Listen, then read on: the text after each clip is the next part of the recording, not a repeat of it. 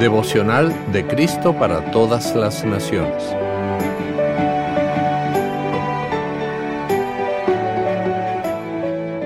...14 de abril... No tienes excusa... ...escrito por la diaconisa Noemi Guerra... El texto para hoy lo encontramos en Romanos capítulo 2, versículos 1 al 6, donde dice, Por tanto tú, que juzgas a otros, no tienes excusa, no importa quién seas, pues al juzgar a otros te condenas a ti mismo, porque haces las mismas cosas que hacen ellos. Todos sabemos que el juicio de Dios contra los que practican tales cosas se ciñe a la verdad. Y tú, que juzgas a los demás, pero practicas las mismas cosas que ellos, ¿piensas que escaparás al juicio de Dios? ¿No te das cuenta de que menosprecias la benignidad, la tolerancia y la paciencia de Dios y que ignoras que su benignidad busca llevarte al arrepentimiento?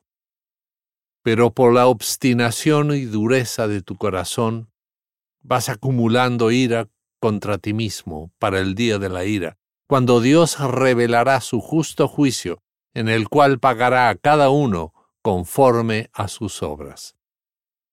Mi cuñada y yo fuimos a una fiesta de cumpleaños en un parque, así que estábamos en pantalones que nos llegaban a la rodilla. Una señora no dejaba de mirarnos y de murmurar contra nosotras porque éramos cristianas y usábamos pantalones, lo que ella consideraba que no era santo.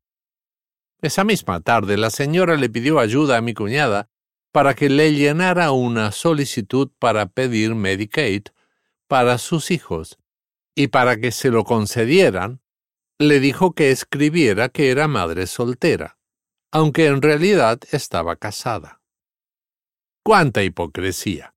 Mi cuñada le dijo que no iba a mentir porque eso no era santo, ante Dios. ¿Estás juzgando a esa señora como la juzgamos mi cuñada y yo?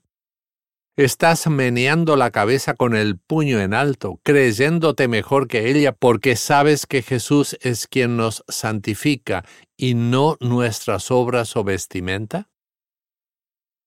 Regresa al texto bíblico para hoy y léelo de nuevo. Tú acabas de hacer lo mismo.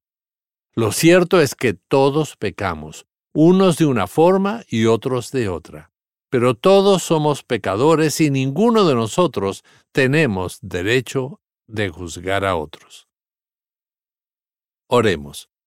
Padre, perdóname porque acabo de juzgar a otro pecador igual que yo. Amén. Para reflexionar. ¿Qué cosas te hacen creer que eres mejor que otras personas? Toma unos minutos para confesar tu pecado de superioridad y recibir el perdón de Dios.